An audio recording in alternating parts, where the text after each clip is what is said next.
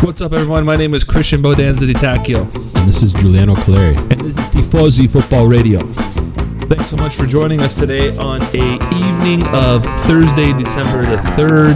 Uh, just finishing the Europa League games. Um, we are recording tonight, so chances are you'll be li- getting this first thing f- Friday morning. Uh, but welcome to the show.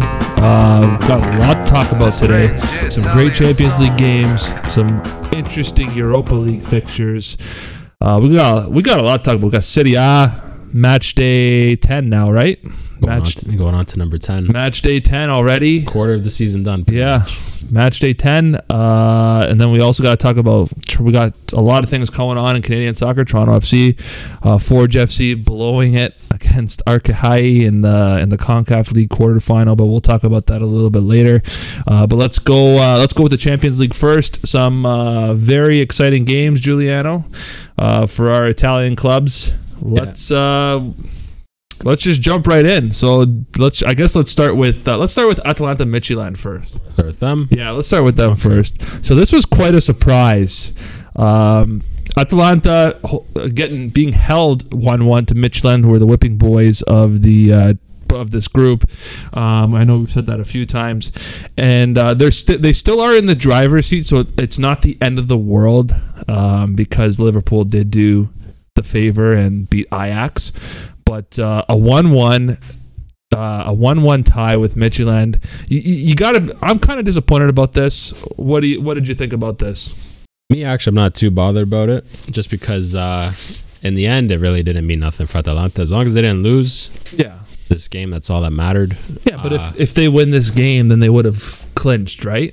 Yes and no. Ajax would have had to just beat them still. Oh yeah, that's and they right. would have Sorry. passed them on head to head. So the win, Sorry. the win didn't matter, and you saw that in their approach. Atalanta played reserved, uh, Christian Romero again, though. bullet header. Telling you, best defender, Yeah. best defender in City A, probably in the world. He uh, had a hell of a game. Uh, Gasparini to the point where he said he'd play him as a as a striker if he had to. Yeah. But I don't know. For Atalanta, I'm not too worried about this result. No. they The big game's next week. yeah, the big game's next Against week. You have Ajax. to beat Ajax. Are they in Amsterdam for that game? I think they are. I'll, I, I would think have to we'll double we'll, check. we'll get into it because they already played in Atalanta in uh, Bergamo, I think. So it might be. I'm not sure, but uh, I'll tell you, was this game in Bergamo? This this game was in Bergamo. against yeah. So now they're in Amsterdam. Yeah, they're in Amsterdam, so this one's gonna be that's gonna be tough. Uh, paying a visit, it's it's a playoff game. We knew that was gonna happen, uh, Yeah. but uh, this team didn't play bad. It's just Michelin surprised. Yeah, they scored good. Yeah, One highlight of that, there was Canadian talent in the game. Actually, that kind of flew under the radar. Uh, the center back, I gotta pull up James? his name, James. Yes, the uh, Canadian, interna- not international, but not uh, yet. not yet. But a Canadian with a Champions League experience Yeah, played a big role in this game. yeah, Helping shut down the Atalanta attack. So awesome to see that from the Canadian side of things. for sure. But once again, my only concern would be for Atalanta is their forwards have lost a lot of form. They have they've they've lost a lot of steam. They're just Zapata's a ghost. yeah, Uh, they're, he's not himself. Muriel, All of them. Papu Gomez, Papu Gomez, he, he's a frustrated figure. He mouthed, I think he mouthed off uh, to Gasparini out of frustration, if I'm not mistaken. Yeah, it- Uh, so I wonder, and this makes me believe just the way they've been so Jekyll and Hyde, and the frustration that the that the forwards have. And if you see Gu- Papu Gomez, the captain and leader of this team, mouthing off to your to your manager, do you think that Gasparini is starting to lose control of the room here? Good question. I think I think it's more so to do with the start of the season. They were so you know, hot, scoring amazing goals, and when that dries up, it can be frustrating. For sure, I think that's what it is for Papu For- because he he hasn't performed No. since I'd say now two three weeks. yeah, He's done nothing really. Beginning of the season, September, he was amazing, but now we're in November, heading into December. Or sorry, we're in December, yeah. and already that's crazy. And uh, he hasn't uh, he hasn't performed for the month of November, and now heading into December. Yeah. So Well, I think I, I, I think I said this before. I think we're starting to see the fall of Atalanta. yeah, they're sliding in the table, so they gotta change things around, Yeah. and hopefully we're gonna see all the Italian teams have a playoff essentially in Champions League, Yeah. except Juve, who are already in. Uh, their game's just a matter of who finishes first. Yep. That's Barcelona, their last game. But all th- the other three Italian teams, Inter, Lazio, Atalanta, all have do or die games, Yeah. and it's gonna be. Uh, it's going to be important for the Italian teams to make a big statement, I think, to the rest of the world to say we're here because I don't remember the last time all the Italian teams came out of the group. So it'd be nice to see anyway for It- Serie A. It would be nice. to see. I think City is starving for something like that to happen. Definitely, and that that's what I think's hindered the international uh, game for us because the past decade, the best uh, European teams have been the Spanish and the Germans, sprinkled in with a bit of English, but the English teams are majority Spanish uh, Yeah. and French internationals with a sprinkle of English internationals in there, and it's very simple. You go far in the Champions League; those are the best players. Nine times out of ten, those are going to be the best international teams Yeah. with those players, right? So the Barcelonas, Real Madrid's always being there, Bayern Munich. It, Italy hasn't had a team go to that level in, in a long time. I know Juve did it a couple times, but that was with uh, Yeah. You did it a couple times. with Chiellini, Uh, Bonucci. Roma had that Gonzalez. one magical year where we Yeah. made the semifinals and then But got that Roma blown team out. Oh, didn't have a lot of Italians on it. No, That's they, the thing. they didn't. Like if you look at in the Champions League, PSG had more Italians in their team Yeah. than all the other teams except uh, Inter. honestly the last time the last time there's been an Italian club that's done that's done anything with Italians in the squad, you'd have to go back to AC Milan because that Inter team that won the treble in 2010 there wasn't Yeah, it was all South American, uh, Yeah. Argentina, and yeah, there wasn't there wasn't much uh, Italian representation there. yeah, that was a mini Argentina team. Yeah, pretty much. But uh, so, uh, not the end of the world. Atlanta still in the driver's seat. Liverpool winning one nothing in that in that second game in that group. Um, surprise start in net. Allison pulled out. yeah, Uh, and we had Kelleher, Kelleher, Irish. and he played good. I think he's a teenager or 22 years old. Yeah. Sorry, third backup goalie. And he played good. Seems like he's taken Adrian's spot now. And Yeah. he will. Uh, he made a heck of a save to keep the game at 1 0 because I actually tied it. But it was a beautiful reflex save and that qualified Liverpool. So Yeah, good The- job for him. It seems Liverpool just pull these players out of nowhere. yeah, and they and they do well Yeah, they're doing a great job recruiting. for they're so thin now and so many injuries and it's crazy. Curtis Jones, he picked up a goal yeah, as well, and did the job. Neko Williams too getting a start. So unreal what they can do with three Yeah. three rookies essentially in this team. Definitely. Well, they did the job. So, with those results there for Group D, Liverpool has clinched. Uh, they are they are fir- they've clinched first place with 12 points. Atalanta sitting on eight points in second place. Ajax right behind them with seven points, and then Michelanda of course out. That game, Atalanta Ajax. Match day six for Champions League. It's Yes. going to be a scorcher. It will be. It's going to be a scorcher. Probably one of, the, if not the most exciting. I think it's going to be the most exciting game of the round because these are two teams that are going to open right up and uh, go punch for punch with each other. So I don't know about that. I think I think it's going to be that way. The Inter game. Watch out for that one. Shakhtar, it's a repeat of the semifinal, but we'll get into that. We'll get into that. So, anyways, with that being said, let's move jump right into Inter's game. What a game! Three to two, very narrowly. Could have been three to three, but that goal I was called back offside. Yeah, it- Were you holding your breath during this game? I was. I, I lost it on Handanovic in that because that was the weakest shot ever. Yeah. that that Alessandro Plie, that would have been his hat trick. Uh, Handanovic, that's something he's been doing for the last few years now, which I've noticed. He he gets he just doesn't move. He just watches the ball. And Yeah. I know technically by the rules it was the right call. I feel like it was Inter's three defenders more so blocked his vision from getting the ball, but Plia still had to jump to get out of the way. So I understand the call why it was made. Uh, but Handanovic's positioning on that was horrendous. Uh, in this game, with regards to Inter 2, before I get into the positives, I want to talk about some of the negatives.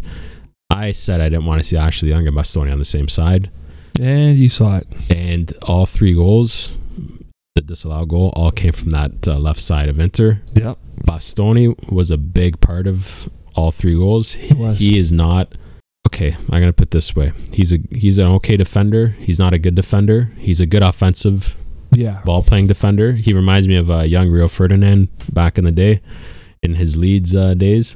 He has a lot to learn on the defensive phase. You watch the first goal, Valentino Lazaro, the former Inter player, beats him down the line, Yeah.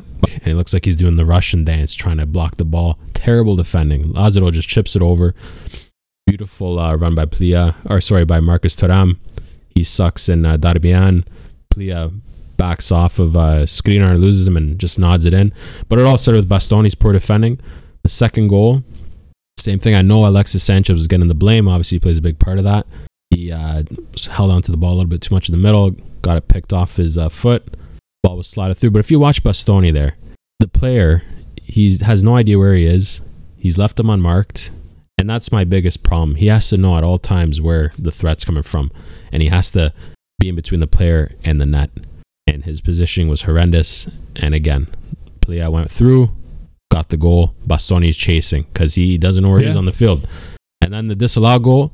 If you watch that as well, the passing play, the build up. Bastoni is the first player the closest player, I should say, to Plea before he shoots the ball. He doesn't even attempt to go at him to block the shot. He firmly stays in his spot, shadows him, and lets him shoot. He just sticks out a foot and hope to block, you know, in hopes to block it. Terrible defending. So Bastoni, last season he showed a lot of weaknesses too. Every time he came on, Inter score goals. Obviously, Inter's defense has been very poor this season, and I think it has a big part to do with Bastoni. He is a big weak spot in this defense. That's why I don't think he he shouldn't play left center back because that's a more that's a position where you gotta th- you gotta think more. You gotta be able to push out wide. You gotta be able to defend in the middle. You gotta have your head on a swivel at all times. That's why in the Italian national team, when he has a leader beside him in a Cherby, he just has to worry about this is my left s- center Yeah. back side. I got my left back to take care of that. The uh, left winger to help support. I got my center midfielder uh, to protect me as well. He just has to worry about a smaller area. As a left center back, he has to worry about a bigger space, and he obviously cannot handle it. Uh, and just- just keep going now. I'm going to go on to the positives. Lukaku played the best game I've ever seen him play. Yeah. Carried this Inter team. Yeah, I said his touch was poor. He must have been practicing like crazy because his touch was uh, Very good. was phenomenal. He had a couple of bad touches, of course, but that's expected. But he was just Yeah. going through guys like they weren't even there, Yeah. and uh, he is leading this team right now. He, uh, if it wasn't for him, I don't know where this Inter team would be. What do you think? I I agree with you. I I just think with everything that happened, uh, the with this group, they are. It's just uh, it's written in the stars for Inter to go into this last game. So I expected Inter to win this game. with that being said, and uh, it was a lot closer than I thought it would be. Uh, Darmian putting in that goal early really helped, but then Inter went back to their old ways it's it's it's a very stubborn Inter team. There's gaps in this Inter team, but yet they found a way to win this game. doing it the hard way. I, I Yeah. cannot believe the fragilities in the back. I think uh, what I said, I believe, is the main reason for it. But they cannot go on like this. No, and you have a leader in Andrea Varnacchia and back like on the bench, and I think I told you this uh, before the game that I didn't th- I didn't expect to see Skriniar, De Vrij, and Bastoni play because Conte's never started the same three center backs uh, back to back at all this season, and this is the first time he decided to go with it. I guess Yeah. Uh, he, he thought he could carry the momentum from that Sassuolo game into this game. Mind you, we talked about Sassuolo. It was more Sassuolo playing bad and Inter just capitalizing. And Borussia Mönchengladbach's a different team, one of the hottest teams in Europe right now since the Champions League started. So the important thing though is Inter won this game. They took it one game at a time. Now they can focus on Shakhtar, and with this win, you've opened this group wa- right up. Yeah, Borussia, who's been in first the whole group, Yeah, can now be uh, eliminated on day one, Yeah. which I think is going to happen. I think Real Madrid's going to beat Borussia, yeah, and I think Inter is going to be Shakhtar, and you're going to have the two historic teams go through. I think so too. Unfortunately for Borussia and Shakhtar, but I think so too. I think that's what experience and uh, history. That's what it does. Yeah, and, but this, I, well, I mean, we'll talk about it next week when Yeah. we preview it. But this Shakhtar team, I don't think is going to be a pushover like that Europa League. No, but they semi-final. still they still have some one of the worst defenses in the Champions League this Yeah. year. I think Yeah, they've they've conceded 12 goals. Yeah, Inter. Let's face the facts. A lot of teams have only beaten Inter because they shoot themselves in the foot. Yeah. It's not because they. I haven't seen a team go and beat Inter. I've only seen In- Inter beat themselves. Yeah, I think That's it. I, I agree with that. I agree with that. So it- it's just I'm one of those guys. I think it's just meant to be, and uh, I I think next week we'll be talking about Real Madrid and Inter going through, and uh, they got the job done. It was ugly this week, but they got the job done against Mönchengladbach. They now they put pressure. They open up that game, and you know Shakhtar beating Real Madrid, which we'll talk about in a second. Yeah, the only way Inter's not going to go through is if Borussia and Real Madrid tie, but Those two aren't it's not going to to happen because the pressure's on Madrid to win. Yeah, Because if Shakhtar gets a result, Madrid's out. So, but exactly. before we leave this game, I just want to say too, Brozovic, he played a hell of a game. Came in after did. COVID. He uh, ran the midfield. He did a solid job, and uh, it was nice to see him put in a, a good Yeah. performance in the middle. I think we were kind of hoping he wouldn't play. I know. I would. That would still so we could see Erickson, but he ended up showing up and he, you know he what, put you- in exactly. he put in an effort, right? You do your job. That's all we care about. As Yeah, fans. he put in an effort, and uh, congratulations to Inter, got the job done. Full go into next week now, one game at a time. They're doing it the Conte way. They're doing it the Italian way. Pazza Inter, give your fans a heart attack. Yeah, he didn't get he didn't get rid of the pots in. No, he, made it worse. He I made it think. worse than ever. He made it worse. I So- remember at the stadium they took away it. He wanted to get rid of the that motif so much he got rid of the Pazza Inter song they'd play on the Yeah, in the speakers before the game. He now it's solo Inter is the song, right? yeah, But they should be bringing that Pazza Inter back because that's what they are. They're yeah. They're nuts. they're nuts the way they play. It's uh They're nuts. I don't know. yeah. But say la vie, it's it's done, and uh, They- you know yeah, they did what they did. they did what they had to do. Let's move on to the next game here. Shakhtar winning two 0 against Real Madrid. I think I called this one, Yeah, and uh, this this Real Madrid team looked mediocre at best. And uh, it is credit to Shakhtar capitalizing, but their goalkeeper Trubin, big star in this game, kept Real Madrid at bay, kept his team alive, and Shakhtar capitalized on two best chances they had in the game. They had some good chances, but these were the two best ones. And Dentino, guy has been there forever at Yeah. Shakhtar, and he's still banging them in. And then Solomon too. Honestly, watching this game, well, flipping between the Inter game and the, and this game, uh, I don't know what the world sees in Thibaut Courtois as a goalkeeper. I really don't know. He's a good goalkeeper, but he's not. I don't think he's as good as everybody says he is. you know what it was in his Atletico Madrid days. He was he was a superstar. He was. went to Chelsea. I think he got a big too uh, big his ego, Yeah, like I just and it was rewarded with a move to Real Madrid. Now, ever since he's been at, he didn't win a Champions League, no, right?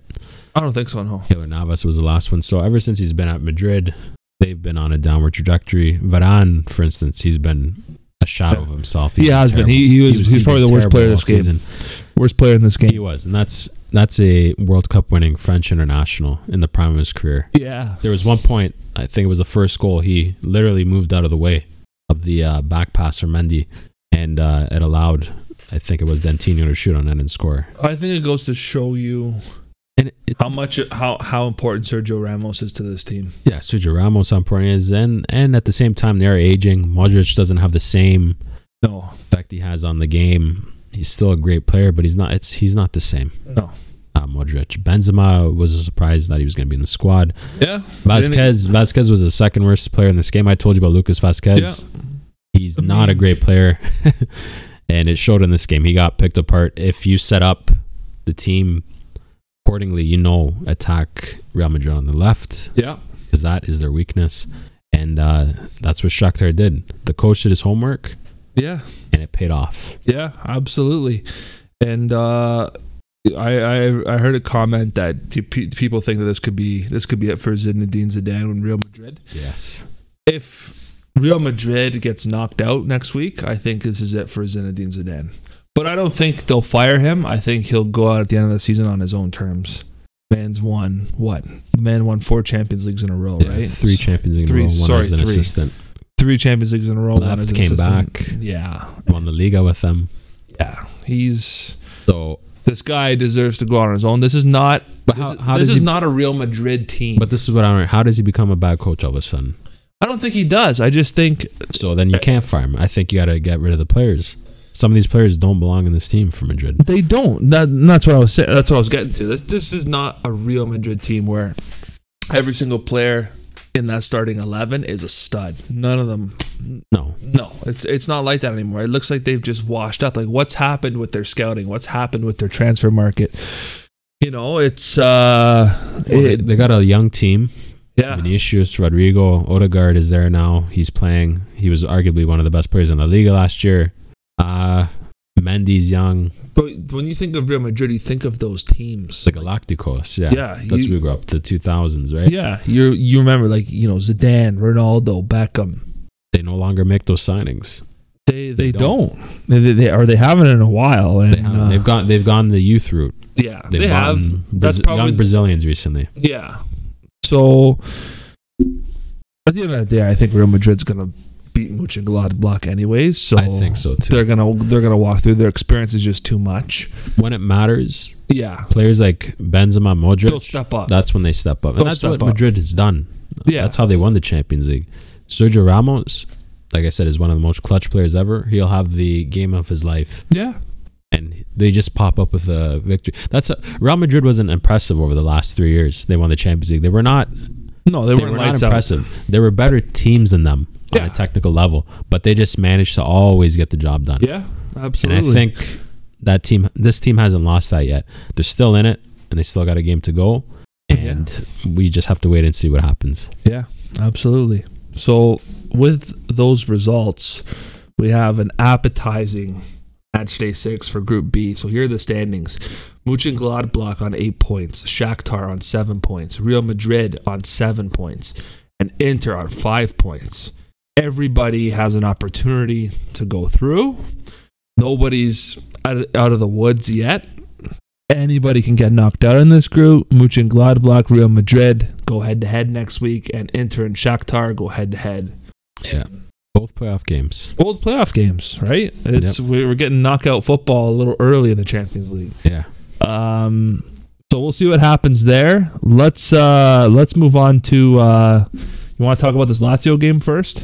Yeah, we'll talk about the Lazio game quick. Yeah, Lazio and Dortmund one one. Uh, Holland Holland was out of this game with a muscle injury. yeah, Hamstrings are going. Only 21, 22 years old and your hamstrings are going. That's not good. Cheeto Immobile scores.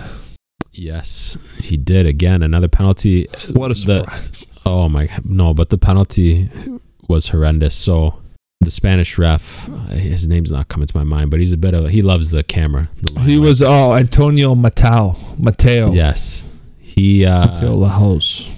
he loves the limelight. Let's just put it that way. He gets all Mike Dean when it comes to Yeah. roughing in the big stage. So, uh, let's face it, it wasn't a, it shouldn't have been a penalty. Milinkovic, Savic, Dove, Favre came out. He was really mad after the game. Yeah. But at the end of the day, it was another game. It didn't matter. Yeah, You know, it always matters because you never know what's going to happen in the other game. But nine times out of ten, Club Brugge is going to beat Zenit, which they did. They completely smashed them. yeah. All Lazio had to do was Got a point. get a point. Even if they lost, Yeah, they still would have had a point advantage. yeah, So they had the option to either rest their team or you go all out for the win and you clinch your spot, and that's it. That's all they had to do. I think so. But they took the medium road and they tied, Yeah, and uh, that's all there was to this game, really. That's what I saw. Neither team, yeah, Brugio came out to win. Yep. Lazio came out to survive. survive, and That's the that's the theme with this team this year. It's Yeah. survive. they They, still ended up out shooting. Like they went toe to toe, did go toe to toe with Dortmund, right? So but they kept them more solid in the back. And uh, yeah. They, they did, and uh, Pepe Reina starting in between the sticks. I I think it's they, safe. I think they dropped Starakosha. to, yeah, I think it's safe uh, Yeah. to say they've now that uh, Pepe Reina is now the starter, and uh, Sarkozy has been dropped to the bench. Yes. He he has been playing better, so you have to go with the hot the hot hands, right? Hundred percent. Like you, you could see, he put up a full strength lineup, Yeah, and once the penalty was scored, three minutes later, he subbed off his entire, essentially midfield yeah, he did. and uh, Joaquin Correa. So he was going for the win, and they just couldn't. Uh, Yeah, they couldn't get it done in the last. no, You know, few minutes at the end of the game. No, they couldn't. It's a one-one draw. It's it's they did what they had to do in this Yeah. game, and uh, they they are still in control uh, with their destiny. And uh, we'll move right into the. I don't, really- I don't think there's much to say. Club Brugge with their win in Zenit, Yeah, right?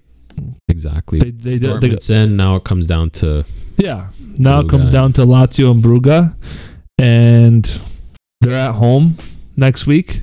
They are two points ahead of Brugge, so Brugge's got to come out and win this game. they do. the pressure's on them. So Lazio again. Here's this. Here's the same theme. Go out there, scrape a draw, get through, survive, survive, survive. That's the theme with this team. Survive. which will be a tricky game. It, against- it's not going to be an against easy Brugge. game. Brugge, Yeah. like I said, big team, physical, but complete technical at the same time. They showed it. Yeah. They dismantled Zenit. yeah. I watched uh, bits and pieces of that game, and they look they got some dangerous pieces in that. They do. team. They do. And, uh, Lazio shouldn't take this game lightly. I don't No. think Simone Inzaghi will take that game lightly. No. He knows what's on the line. He knows what this team's capable of. I mean, they ba- they barely got a draw when they were decimated with injuries going into Brugge and getting that draw, right? So Immobile too. He's been he's been outstanding. he's been outstanding so far. So let's see what they can do. Group F standings as they as they're played out now. Dortmund, Dortmund uh, first place, ten points. Lazio right behind them with nine points. Uh, Club Brugge seven points, and Zenit is out. Can't even qualify for the Europa League. Dortmund and Zenit will play out that final game at match day six, which really means nothing to either team. Uh, Dortmund, I think, will go out to win to clinch first place in the group, and Lazio host Club Brugge in what will be another knockout game. Somebody's going to be going through the round of 16, and somebody's going to be going into the Europa League. And uh, I- for any of you, for any of those Europa League fanatics out there, I wouldn't want to face either team in the round of 32. Yes. So Yep. uh, Godspeed for that. But uh, let's move on then. Juventus. I think we knew this was. I don't think there's really much to say. No, I'll just you know some of the player performances. Uh, Chiesa played Yeah, the Chiesa- best game of his career. He did. He uh, He did. I was. I was surprised that Pirlo put out such a relatively strong squad for this game. well, yes and no. Betancourt- Ronaldo. yeah, Ronaldo. He played. Morata. He, he didn't. He did good. Uh, Ronaldo, but it was more so. I'd say Morata and Chiesa. Yeah, those guys played outstanding. Chesney started making an amazing save He at, did. at one 0 or else it would have been a tie game. Yeah. Chesney made a huge save. McKenny, the American, got a run and he did uh, Yeah. pretty good. Ramsey moved back to the center mid. Did Yeah. not. Didn't play that great. No, he uh, he hasn't played in a while, so No. just to get his legs going. Yeah. But Chiesa, that right wing back position, right midfield position, whatever you want to call it, he's he's essentially the lone player on the right side. Yeah. He is owning that position. That is the position Christian and I said is his position. That's his, that's where Kidd's he has position. to play uh, because he's better he's better running into the box on the end of a cross or pinning in a cross. I know he's good at dribbling and beating guys one on one, but he slows down the play too much when he does. does that. He's better with his off the ball work. Yeah, and he's it showed. found that. He's it found showed. that So routine. kudos to him, Kiza. Yeah, routine. it's Uh, looking good for Juve. Everyone's hitting form. everyone's in form. It's- Let's see if they can carry it into the Serie A. Yeah. because that's where they be, seem to struggle. And then, of course, in the other game, Barca hammering Ferencvaros. Yeah, Griezmann, he's uh, come to life. He has been has. playing the best football since he's been at Barcelona. He scored a beautiful backheel flick. Cheeky Dembele was unbelievable. Yeah. He was involved in all three goals. Yeah. And uh, Well, Martin Brathwaite scoring again. yeah, One of And- the meso- mes- most informed strikers in definitely, Europe. definitely. So this group's been done for a while. Yeah. I mean, Barca and Juventus play each other in match day six, which will be more like a friendly, just a tune-up game, just to It keep the should be. form. But you know, because- Messi and Ronaldo, that's going to be. Oh yeah, those two. Of course, they're going to play when it doesn't matter. But yeah, they're gonna. It is what it is, but the game of the group in match day six is going to be Kiev and Ferencvaros because both of them sit on one point, and the winner goes into the Europa League. yes. And both teams will be vying to go into the Europa League. They they kind of knew how difficult it would be to have any chance of qualifying for the round of 16 for the Champions League. I think that the, both these teams had their sights set on the Europa League after the draw happened anyway. Yeah. And uh, it, I think that game will be pretty exciting. Well, it's you know, and the Barcelona. Sorry, bring it back to that. It is kind of important actually for Juve if you think about it, because if all the Italian teams finish uh, second and Juve finishes first, it only leaves them a certain amount of teams they can pair up with Mm-hmm. in uh, the Champions League second stage. So, for instance, if it was to end right now, that would be Paris Saint Germain, that would be Seville, that would be FC Porto, Shakhtar Donetsk, Atletico Madrid. So, I'd rather play those teams as opposed to finish second Yeah. and have to face the likes of Bayern Munich, Yeah. Man City, Liverpool, Chelsea, Yeah. Borussia Dortmund. That's a much harder Man United. That's a much harder Path. yeah path. So actually, in the long scheme, But they got over. It's a They got to part for Juve to overcome win. quite a deficit though. To three 0 they Yeah. got overcome because of the head to head. yeah, It was three 0 right? The first game. thought it was two. Two yeah. Anyway, Two or they got to three. overcome that deficit. Yeah. So So it, it ends up being a big game because you Yeah. have so many Italian teams that look like they're going to finish second, and uh, that influences if Juve finishes first who they're going to play. So. For sure. For sure. That sums up our Italian teams and in, the, in those respective groups. I guess we could, we could start with Group A. A quick recap uh, Bayern and Atletico tying. Yeah, Bayern didn't play too great, uh, Yeah. but they were able to tie the game with a B team essentially. Chupa Moting started up top. You had Yeah. uh, Douglas Costa, the former Juve player. He started this game. Not a not a great lineup. Uh, Nubel, goalkeeper, young goalkeeper, and Yep. net. Adi Mambi, left wing back. Sar, right wing back, and what's this guy's name here? Jamal Musiala. Yeah. So a bunch of youth players, Yeah. and they They still and they tied. still got a result. So yeah. it goes to show how strong this team is. Yeah. They're they're they're a juggernaut for sure. They're They deep. did. Diego Simeone did get his tactics wrong Yeah. in this game, but in the end, it kind of it does come down to the players. You got to finish your opportunities when they're given to you, For sure you do. and they For sure. didn't. And in the second, the other game in that group, Red RB uh, Red Bull Salzburg beating Lokomotiv Moscow 3 to 1. And this is what we were talking about. Yeah. Now it sets them up. The Russian teams have been struggling. Yeah. Red Bull Salzburg, Jesse Marsh, the American, his team. They get the result. Now it just comes down to a playoff game against Atletico. Atletico Madrid. They beat Atletico. They're through. The Austrian side's in. Yeah. Atletico goes to Europa League. Yeah. And so uh, the, obviously Atletico's got the got the upper hand being 2 points ahead could sit back for a draw. I don't see Atletico sitting back for a draw. That doesn't seem like them. They'll probably go out for the win. Well, that's that's Diego Simeone way. sit Yeah. back. He has kind of changed his ways recently, but I think that that will benefit him if he can sit back Yeah. because this Austrian team plays full out attack, leaves They the do. spaces open. It's up to the opponent to capitalize on their chances. You don't, Yeah. you know, you're going to get hammered Yeah. by the way they play. Yeah. You just gotta be able to counter attack and hit those spaces and Exactly. pin them back a little bit. and you know Salzburg's going to be going for a result. They win this game.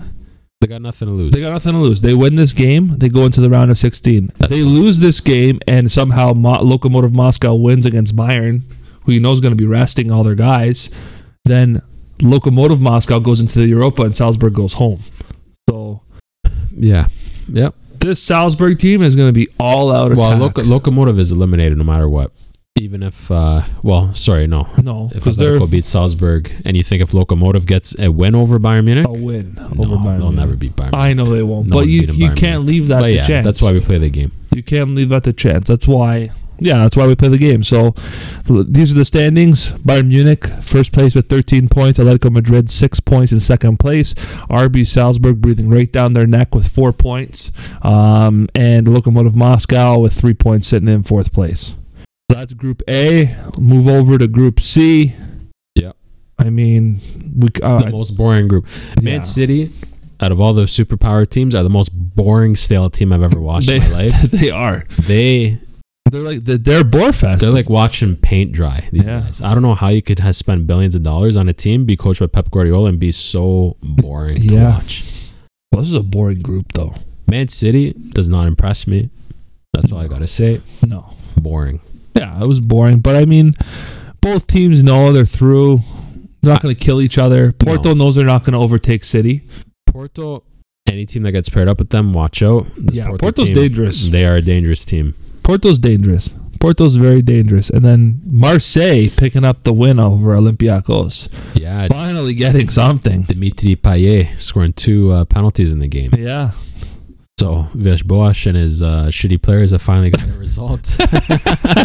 Seriously. And th- with that result now, so cities after the results for these games, City obviously is clinched first place with 13 points. Porto's clinched Yeah. second with 10 points. But Olympiacos and Marseille both tied on three points, going for that Europa League spot. Yep. So Village still has a chance. Still has a chance. It's a For long your- shot. It's a long shot, but we'll see what happens.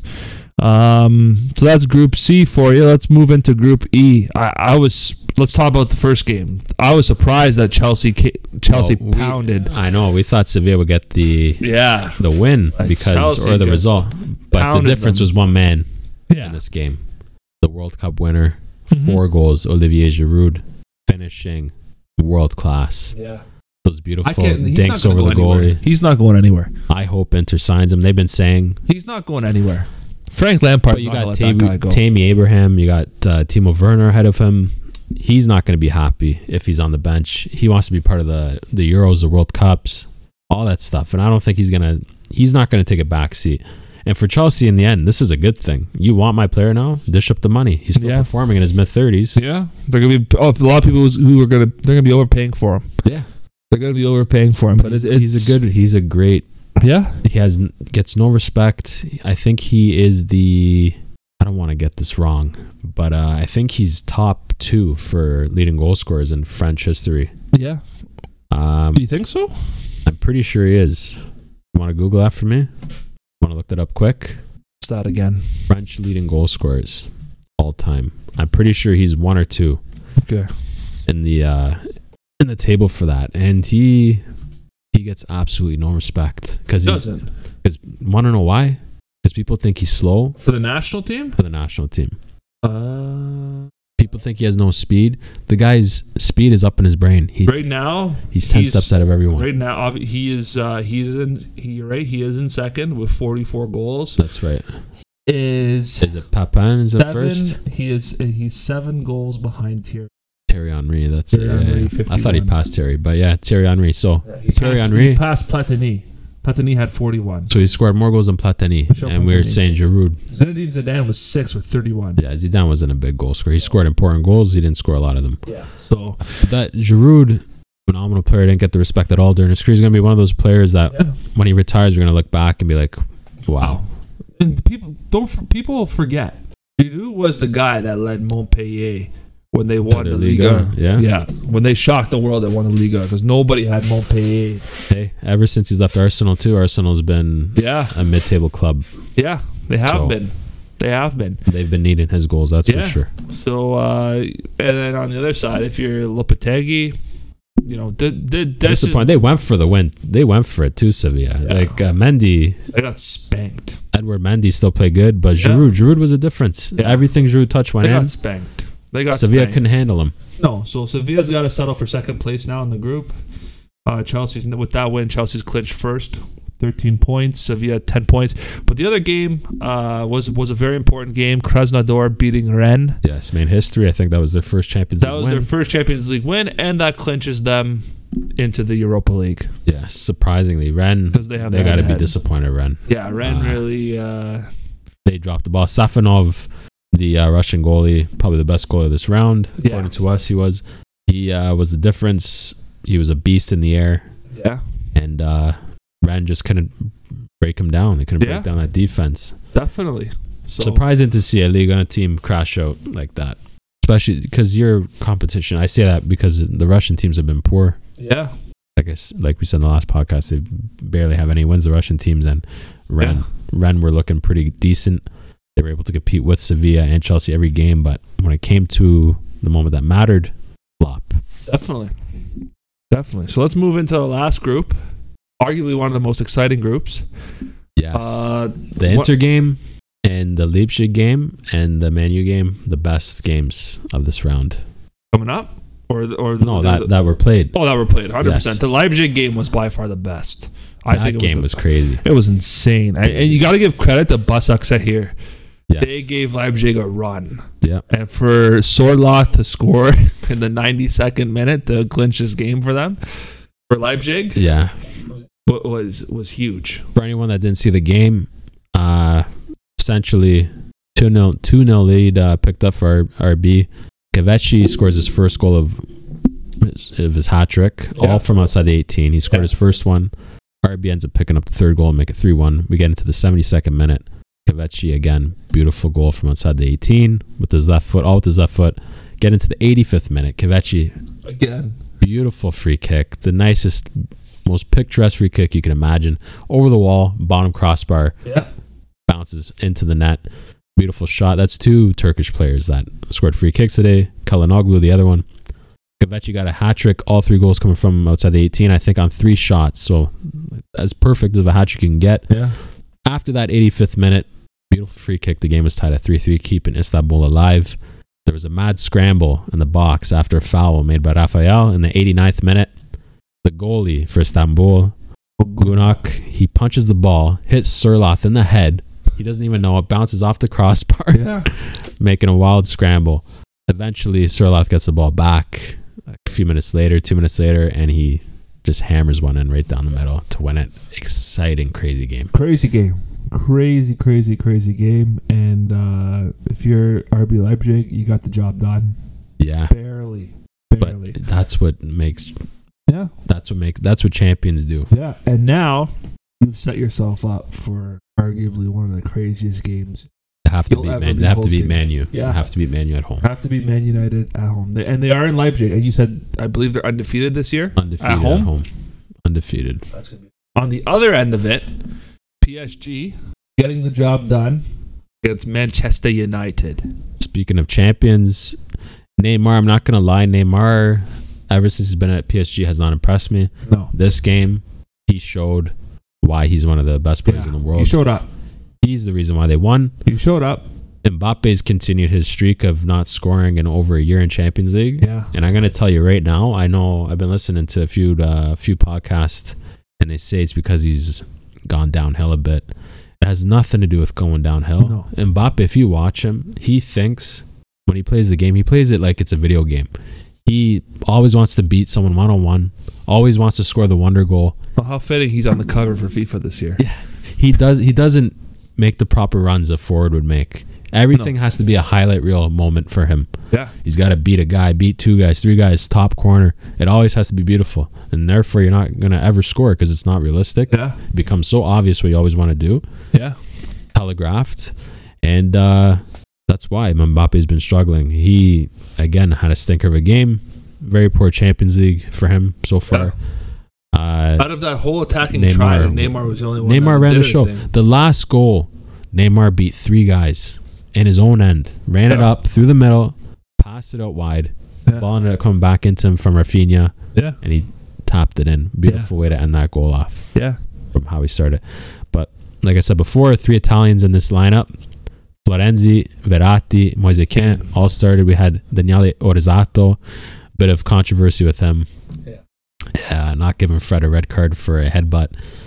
He went to the VAR screen too. Looked at it for two seconds and went back. Just gave him a yellow, and then he ended up giving Fred a Fred- second yellow when Yeah. it really shouldn't have been a yellow. yeah. But uh At the end of the day, Tuchel probably still feeling the pressure. I think so. You know, it's it, they're not done and dusted yet. No, They do have to play the weakest team in the group, but it's Yeah. not gonna be an easy game. it's not gonna be easy game. Look what they did, right? And now Basak Sahir's got nothing to lose. yeah, And when you play a team that's got nothing to lose, they're dangerous. yeah. And PSG, they can't get uh, overconfident. No, I just want to ask you a question. yeah. What do you think of De Gea as a goalie? I have mixed feelings about David De Gea. I, I think he's got he's had some outstanding games uh, throughout his career. I just don't think he is. I wouldn't put David De Gea up there in the top five. Maybe not, Not even even. a, not even a top ten. I like wouldn't of either. current goalkeepers in the world. as you can tell by the way I worded that that question. I don't. I consider him. He's absolute rubbish. Yeah, he he's He's garbage. He's garbage. people pegged him as the next Iker Casillas, and how could you how could you No way. even say that? disrespectful. That's so disrespectful. You see the first goal he conceded. De Gea. yeah, They- they- You see the first goal. yeah, I did. How he see how he came out of his net. Yeah, He It's puts his just- knee down on the ground, one knee down, and he He's- just he doesn't even keep his right hand down near his No. foot to close that gap where the ball went. He keeps it up in the that's air. what he does. It's weird. It's he's so yeah near post. That goal, the first goal Neymar scored. If you have a good goalie in that, that's not a goal, yeah and that immediately puts Manu under pressure. yeah Also, you looked at the second goal when uh, the ball flopped over to Marquinhos and he just slid it in. De Gea comes out with his feet again. yeah. He comes out with his feet.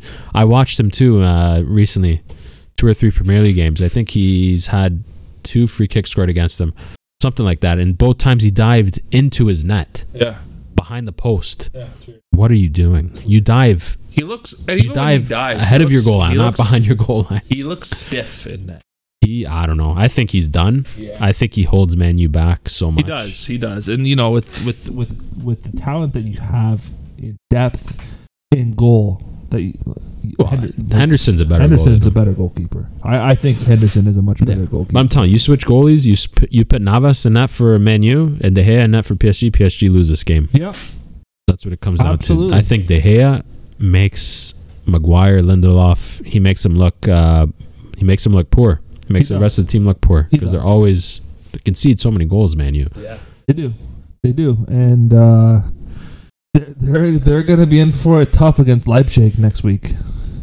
Yeah, they are.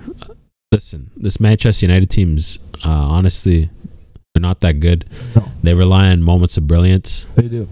like in this game there was moments of brilliance where Rashford and Cavani played outstanding and they created chances. Martial, but then they missed huge chances. Like Martial has a sitter, a sitter on the six yard line, Boop, over the crossbar, They hammers do. it over the crossbar. Bruno Fernandez gave him a beautiful uh, layoff in the middle of the net, smashes it right at the goalie, I think, and the defender. I think he had two shots there. Just poor, Yeah, very poor. and uh, that that's probably going to cost them. That might cost them a Champions League spot. They might be playing Europa League for all we know.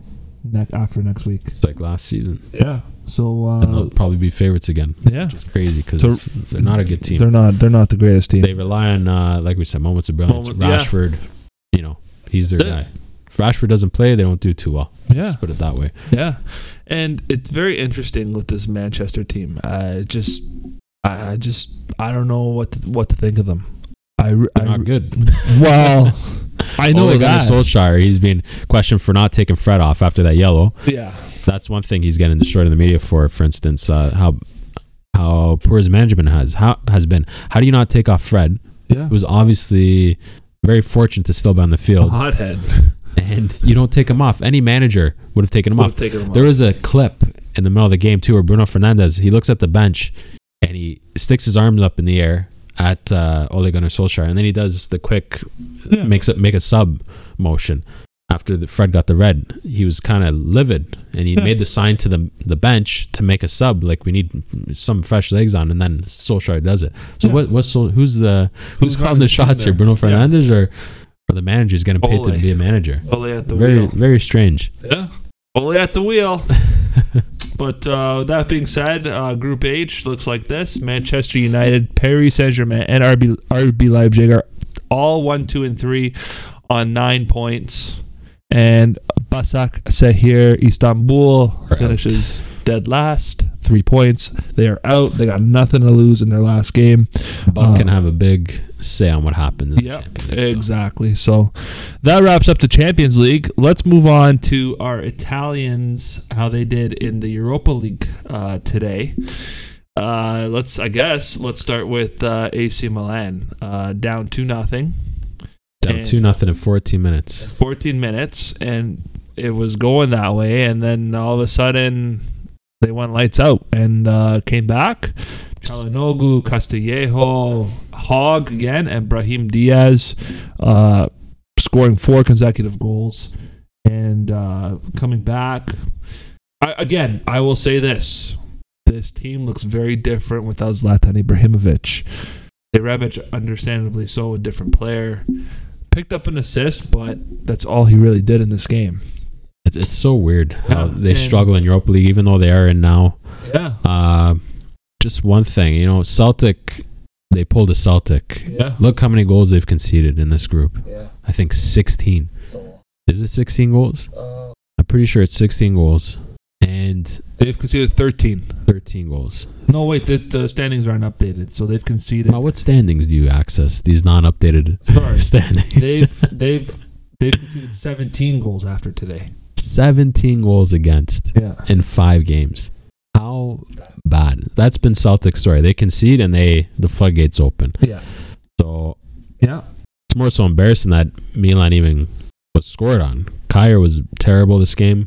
We were and when Well, we were you just got, you got taken off. yeah he got taken off, but he was he was terrible this game. Yeah. Krunic terrible.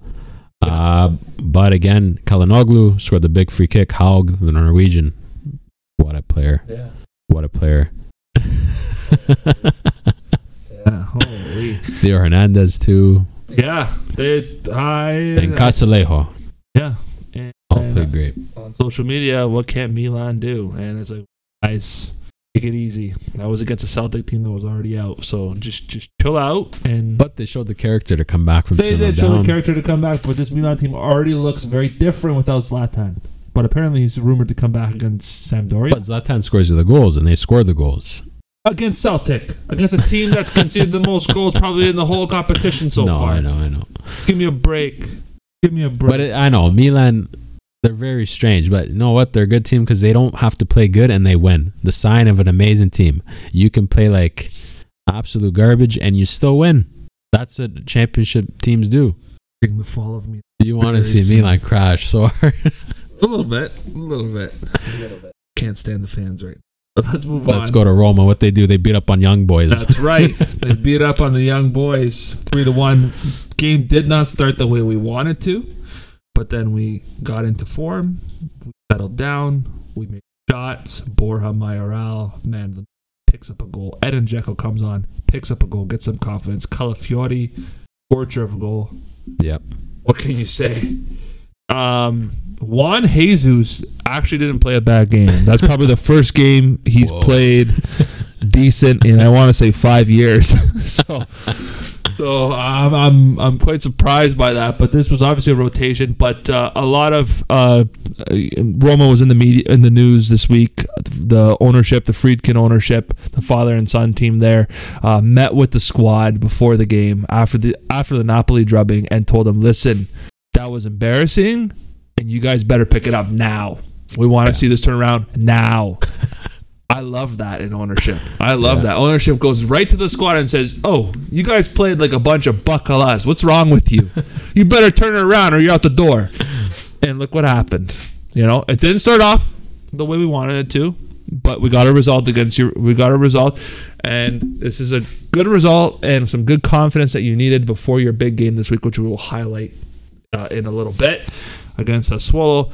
Very good. They clinched. They clinched first place in the group. Not a shock there. Uh, I think the big shock from the Europa League today was Napoli again dropping one one to to Alkmaar. i they lost to Alkmaar in the first game, and now they dropped. They tied Alkmaar in the second game, and now you got to play Sociedad.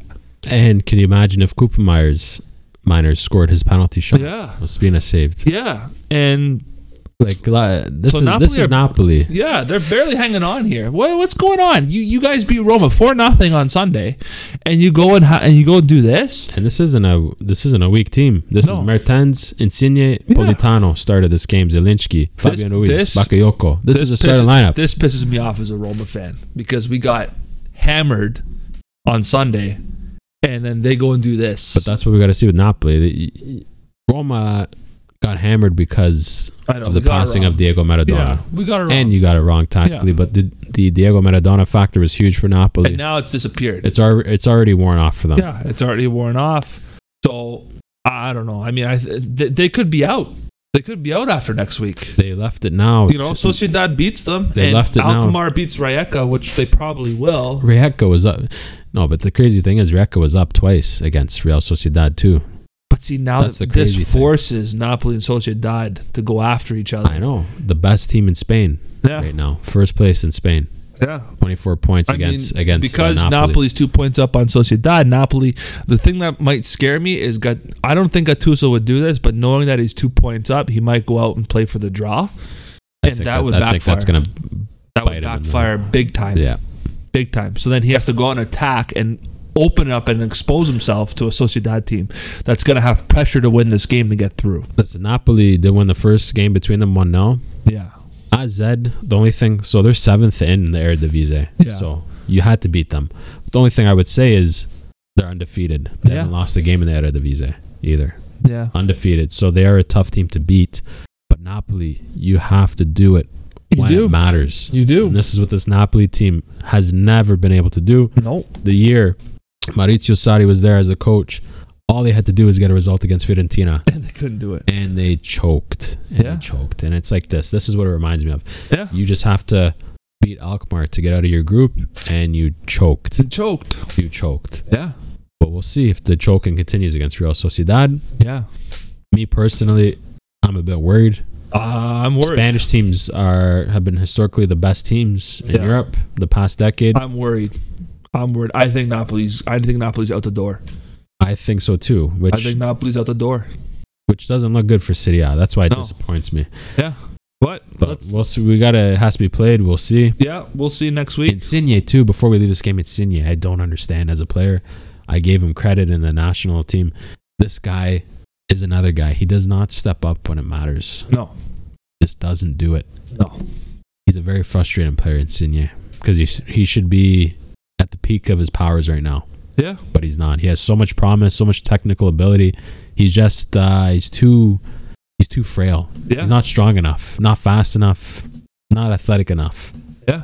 And it it hampers, uh, you know, it dampens his performances, yeah. especially in today's modern football where it's all about speed and athletic ability. Yeah. He gets lost in these games, and I want to see Definitely. Insigne just come out of his shell and start taking over games, Yeah. and Gattuso putting him in the team so that that can happen. But we'll see what happens. See what happens. We'll see what happens. So that wraps up Europa League. Let's move on to City A match day ten. Some big games to talk about. I'm excited. I l- I love City A. I just I just love City A. City A is so great. So let's start. Let's just let's just jump right in. First thi- first game to kick us off on Saturday morning at 9 a.m. Spezia will be hosting Lazio at the Stadio Tino Manuzzi. I, I, this is going to be a tough game to call. I think. I think it is because, and looking at these two head to head, they've never played each other. Yep. They've never played each other. Lazio for sure. Simone Inzaghi is going to have one eye on that Club Brugge game, right? So I think we're going to see a bit of a squad rotation. Mhm. And Lazio again. The theme of this this Lazio team is survive, Yeah, it is. right? And uh, you're going up against a Spezia team that's been it's got four draws out of nine games, has only lost three times, um, has conceded 17 goals, but has scored 13, and they're sitting mid-table. And we were talking about it last week uh, or last podcast, uh, Vincenzo Italiano. He is he knows what he's doing with this squad. He's he knows what works and what they're doing is working. You're coming up against a Lazio team. Lazio surprised us last week when they got spanked by Udinese. Well, that's uh, but this is where the key is going to be. So Yeah. Udinese, once again, one of the best defensive teams in the league. Yes. Spezia Are not. are not one. One of the worst. of the worst. They don't play defensive either. They're an all-out, not an all-out attack team, but they're not afraid to go on the front foot and play They're not. and bring the game to a, a team. I think that's where Spezia is going to falter in this game. I think their nice little run of three games undefeated Gonna stop. comes to an end right here. I can't imagine Lazio goes on back to back losses. Uh, and Chiro has been red hot, and he's going to find those gaps. Yeah. And if Lazio, if they have a healthy team, which it seems like they do now, I think they're, uh, I think it's for them to win. Yeah. They shouldn't lose this. They should not lose this.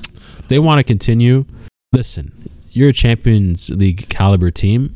You Should not be sitting in ninth place right now, and you No. should not be losing to Spezia this weekend. I don't think they're gonna lose to Spezia, but I don't think they're gonna beat Spezia. I really think Spezia is gonna. I think. That, I think. I think. some whiskey. I think. Um, I think Spezia is gonna go out and they're gonna play their game, and I just think that Club Brugge game midweek coming up is just a big distraction for this Lazio team, knowing what's at stake. I, I see us I see a tie happening in this game. I don't see Lazio losing. I see Lazio tying this game to Spezia. It's going to be a bigger point for Spezia than it is for Lazio. Uh, so if you are a betting person and you want to start creating your parlay or your bet ticket or whatever it is that you want to do, or if you're in a fantasy pool for for pickums, um, Giuliano's telling you to take Lazio in this game. I think Lazio.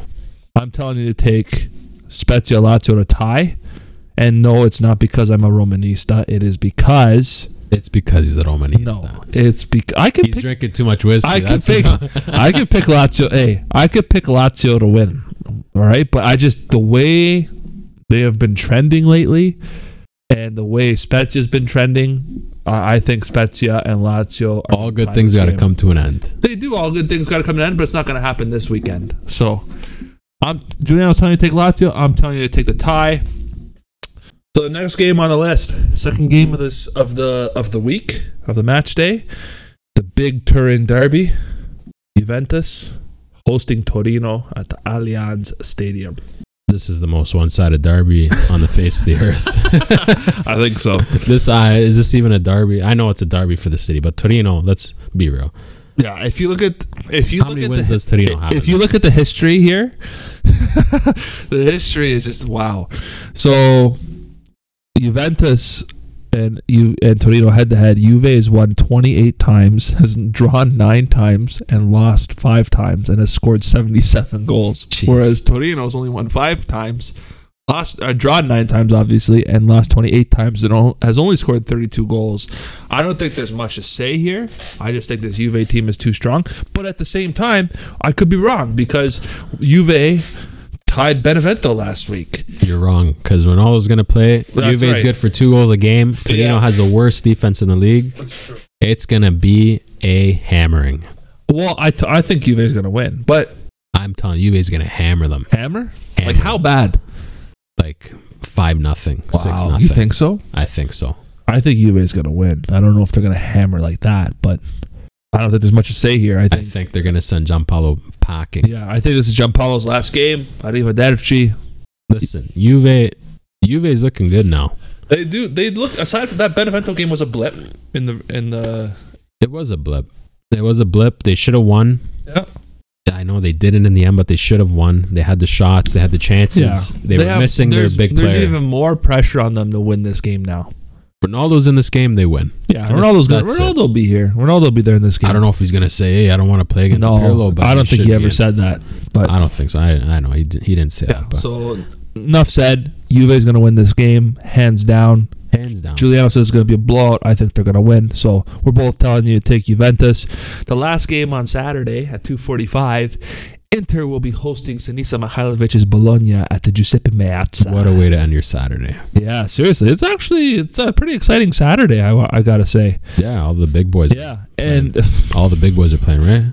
yeah, uh, pretty. Um, oh, All no, of no, not all of them. Not all of them. Some of them. Some of them. Um, this is where I think it's gonna be a blowout.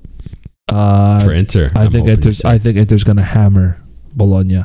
they'll I, probably get. They'll probably concede first, and then have to. Score. I just think Inter's gonna hammer. They, they got a, they got some momentum now from that Borussia Mönchengladbach game. They I know Conte's got an eye on that Shakhtar game, but the pr- realistically the priority is to win Serie A, win the Scudetto, catch up to AC Milan, beat this Bologna team. This Bologna team, I think they're a really good team. I just think their Inter's got too much quality for them, and uh, I'm saying that uh, Inter's gonna win this game. Yeah, I think uh, Inter. Keep the pressure on Milan, Yeah, please. you have to. You have Please keep the pressure on Milan. to. Inter. They're, please. they're gonna have to. Uh, I don't think it's gonna be as easy- as easy as that. I think Bologna is gonna be a threat on the counterattacks, what has what has been Inter's Achilles heel. If you see Bastoni come in again, they're gonna struggle defensively. That's been that's been uh, the way it's gone. Bastoni's in. Inter can see goals. Yeah. It's that simple. And I'm telling you, anyone that wants to take me up on my analysis of Bastoni, watch him. He is he's a poor defender. Okay, he's not a good defender. He's a good offensive defender. One of the best with the ball at his feet. That's his strength. Uh, but not a good defender. And if he is playing and Bologna can isolate him, if Orsolini can make some runs into the box, lose Bastoni, if Musabato can lose his left wing back, I, I think that's why you're probably not going to see Hakimi play. I think he is going to go defensive with uh, Darmian for that reason, because he's going to know Bologna is going to have a threat. And uh, Inter right now, it, it doesn't matter who they face. If they leave gaps in the back, they're going to concede. And when they concede, it's very hard for them to score when they fall behind in games. Like I said before, enter if enters in front of the game, eight times out of ten they should win. If they concede first, enters always in trouble. I know they do. Yeah. They ha- they have the most goals coming back uh, from losing positions, or sorry, the most uh, points. Yeah, from coming back and losing positions. But uh, you can't do that week in week out. They struggle when they play like that, and uh, I'm still going to take the Inter win. Okay. But all I'm saying is, look for the tactics in this game. Mihalovic, he's going to be he's going to be smart. He's going to know how to pick Conte's plan apart. Whether his forwards can get it done, that's what it's going to come down to. I don't think Bologna has the depth to do that. Inter has Lukaku. That's going to be the difference. And Yeah. Lautaro is due to score a goal because he's had 100 shots. He hasn't scored, so I think he's due for a goal. There you go. So Shooting if- average has been. If terrible. you're keeping track, we're both telling you to take Inter. I think it's going to be a lot easier than Giuliano says, but Giuliano says it's going to be a bit of a. Maybe this is a game where you can play Erickson. Maybe use some of that depth in your midfield. Yeah, we'll see. Give We'll see. Barella a rest or something, but we'll see. See, Let's move on to Sunday morning's game at 6:30 a.m. Hellas Verona hosting Cagliari. Hellas Verona has boasting one of the best defenses in the league, uh, also having the best goalkeeper in the league right now as well. Yes. Uh, they are at home. Uh, I think that the Hellas Verona has had the upper hand um, in the head-to-head statistics against Cagliari. They've they have had the upper hand. This Cagliari team, they're scoring, they're mediocre. Uh, They get the wins that they need to, and then you know they.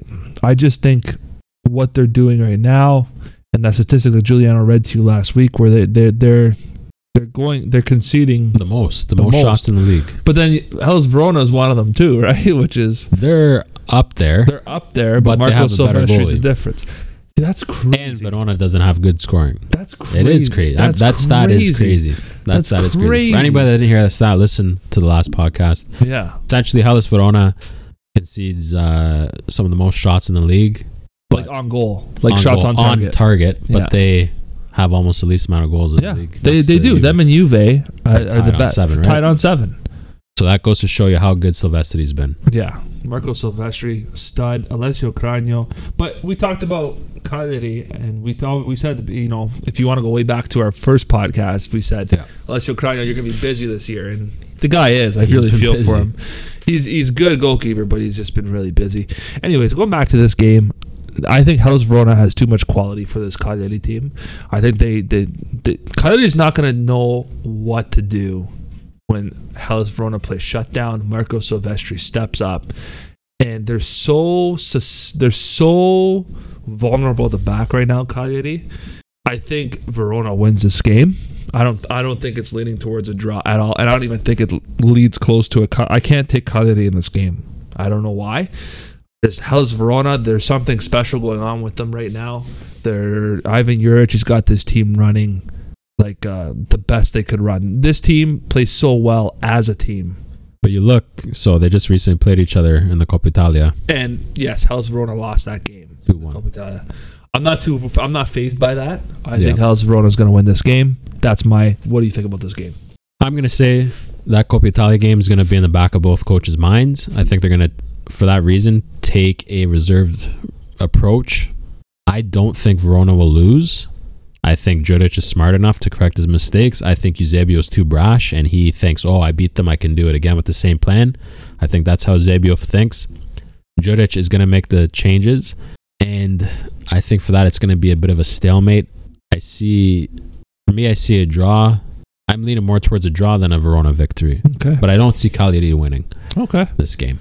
So Giuliano's telling you to take the draw this game. I'm telling you to take Hellas Verona to win. Yeah, that's it's somewhere in that ballpark. Yeah. That's what I would say too. Cagliari, they can see too many shots. They do. And Zakani, Watch out. watch out, Cagliari. Watch out. So let's move on to the next game. Fabio Liverani's Parma Yeah, hosting Benevento. Going to be an interesting game. Parma turned it around. yeah. Kraus came out like you said last week, our last podcast, that he doesn't. He's it's a four man defense now. Seemed to work. Yep. going up against a Benevento team. Uh, I think this is one of the games where you're going to see uh, people and Zaghi go on the attack, put this Benevento team on the attack. And you got to think they're confident, especially scraping a 1 1 draw with Juventus. Um, but I think we're in a turning point now with this Parma team. Uh, Um, I think they're figuring out what is working. This Parma team doesn't have many weapons in their arsenal, but Pepe Liverani is finding a way now to make the most of it. And the big guy that they have, Gervinho, that's just That's their only weapon, that's really their only weapon. and he's very easy to shut down. He, I understand that. I But- just don't know if this Benevento team can shut him down. As much as I like the pairing of Caldirola and Camille Glick back there for Benevento, I just think they're way too vulnerable, especially if they go out on the attack. When they go out on the attack, they Benevento will go out and attack. But the thing about Benevento is they leave so many holes when they go out and attack. They are so susceptible to being scored on. They don't have a solid goalkeeper. Montipo, he's had maybe one or two games, all good games all season so far. So I- I'm not picking many draws. I just I think Parma's going to win this game. I think Parma's going to build on their momentum from the last game, even though it was they didn't play a great team. But Parma's a team that is way too good. f- I not way too good. They're they're good. They're too good for the bottom three. I think they're and they know how close they are to the bottom three. So getting this win against Benevento is crucial. Knowing that you're at home is uh, is a good thing, and I think Parma's going to win this game. Yeah, definitely. Parma's weakness is scoring goals. They only get a goal a game. Yeah. Benevento, also one of the worst defenses in the league. So can Parma get that goal in? But Benevento is not that great at scoring either. No. Uh, and that's the thing. But Benev- Benevento, they play in your face. They don't let you breathe. They don't. They've been playing a lot better. Two They games don't. But undefeated now. there's going to be holes. yeah, you can guarantee there's going to be holes. There's going And to the be a- mentality. It's it's easy to play against the big teams like Juve. You don't Yeah. have to motivate yourself for that. Yeah. The hard. These are the harder games. Yeah. They are. these are the harder games to motiv- motivate yourself for and i'm leaning towards a another draw here Another I draw. think, yeah i Okay. hate saying draws i hate picking draws i'm going to lead to a draw i know both these teams lead goals but they don't score either Yeah. and uh, They're 15th and 16th on the table. So v- Benevento's 15th. i think we're at the stage now in the season where teams we're not going to see high goal scoring games anymore teams are going to play a little bit more conservative get to the winter break in a decent position and reevaluate the season Yeah. from there i think that's what happens uh, usually the goals tail, tail off uh, from the beginning they start to tail off at this point and i think you'll see a draw here Okay. because now it's about these teams realize where they are and Yeah. it's about survival Yeah, definitely. no let's not kid ourselves benevento uh, has three wins and a draw but they're still in survival mode only with a one point difference between the two For sure. So Giuliano's trying to take the draw here. I'm trying to take Parma win. Let's move on to the next game. The biggest game at nine o'clock. Probably the biggest game on Sunday. Roma hosting Sassuolo at the Stadio Olimpico. This is going to be an exciting game. Uh, Sassuolo surprising the world right now, surprising everybody in Italy. Uh, sitting in third place right now, um, on even points with Inter at 18 and Roma j- sitting in sixth po- sixth place, just one point behind them with 17 points. Uh, Sassuolo only losing one game so far to Inter, and Roma, uh, you know, getting hammered last week to to Napoli, but uh, I think it was a blip. I, I think personally so I too. personally think it was a blip. I think Roma is one of the most informed teams in Europe right now. I'm not going to say too much about them. We have an objective. Top four is the objective. And I love how this ownership group goes into the locker room and calls out these these players. It's very rare that you see that. I really like how invested the Friedkin group is is, is in the in their team, and uh, we saw a result. Even though they didn't have to do anything in this game today against uh, Young Boys, they still came out and they won because Friedkin said, "You guys better turn around because we don't want to see that again." And I honestly think they're going to make an example out of Sassuolo this week. They're at home. Roma aiming for a top four. They want to get over that Napoli horror show because that was a horror show. Whether we want to let, think of that, think it was or not, it was a horror show. It really was. And uh, I just think this Roma team has got too much quality. This Sassuolo team They're very similar teams. The They- way they they- approach the games. They're very similar teams, but Sassuolo's only beaten Roma once ever. And it was in their last game. Doesn't matter. Earlier in the year. That doesn't matter. It was 4 2. They smashed them. Yeah, they smashed. Yeah, but earlier in the year, in September, Roma smashed them four to two. Okay, Roma was in a crisis last year. Roma knows what they're capable of. Roma knows their identity. And Zeko came off the bench and scored a goal today. There's some confidence. Super sub. There's some confidence. Okay, in this Roma team, this Roma team. I don't think they line up. I don't think they line up similarly. I really don't. I just I'm curious to see how Sassuolo's trident will go. Will really test that back three, especially if Fonseca lines up with the three center backs at the back. It'll be interesting to see. But at the same time, how is that Sassuolo defense gonna handle Jacko? How's they gonna How are they gonna handle Pedro? And how are they gonna handle Mkhitaryan? That's a big question. And have they played a team like that yet in Serie A? I don't think so. I don't think so. No. The Swallow, that is their glaring weakness. Yeah. They have a great attack, but when they go forward, they leave holes. They leave holes, and this Roma team swallows up any opportunity they can get. Yeah. This Roma team plays a cou- their best. th- Their best. They play their absolute best on the counterattack.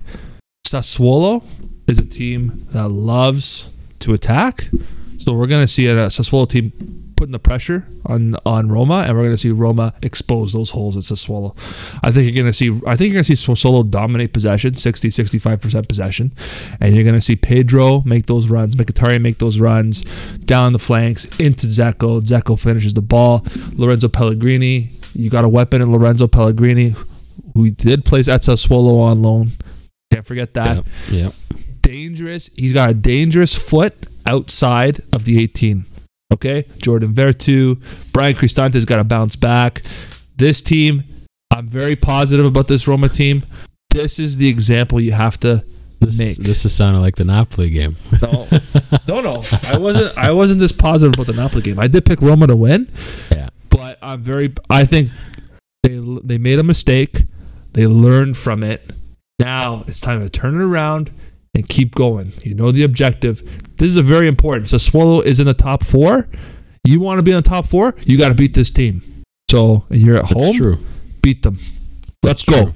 Roma to win this game. What do you think about this game? I think Roma have the better quality from top to bottom. And, Wow. Oh. And on the bench. Wow, They do. They do. They have the bigger budget. That's the biggest money. compliment he's ever made about the Giallo Rossi. Holy cow. I'm impressed. You do. And their starting lineup, they have the better players. It's a matter of how Fonseca is going to put these players out on the field. I, I almost don't want to see Jacko start for Roma anymore. I think he's done at Roma. I don't think he's done. I, He has he can be a sub. I I don't want to see him think- start. I he's the captain. I don't care. Put a captain armband on someone else. Doesn't matter. He can be a cheerleader on the bench. I don't know. I, I think I think Edin Zeko is But that's your, what I mean with players. This has been Roma's problem he's your forever. guy.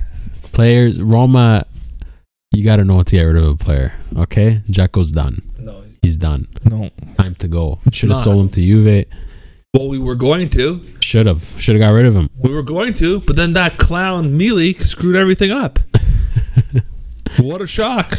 It's time to go. When you when you have when your four lines playing this good, Yes, I'll give you that. It They were playing upsets it. very good. That's the only without reason. him. If they weren't playing, if they weren't playing good, of course, play Yeah. Jekyll. Yeah. But they're playing phenomenal. They are. They are. And then, and, and you, you have, even though he's not scoring as much, I think bringing Borja Mayoral in, he offers you a different option.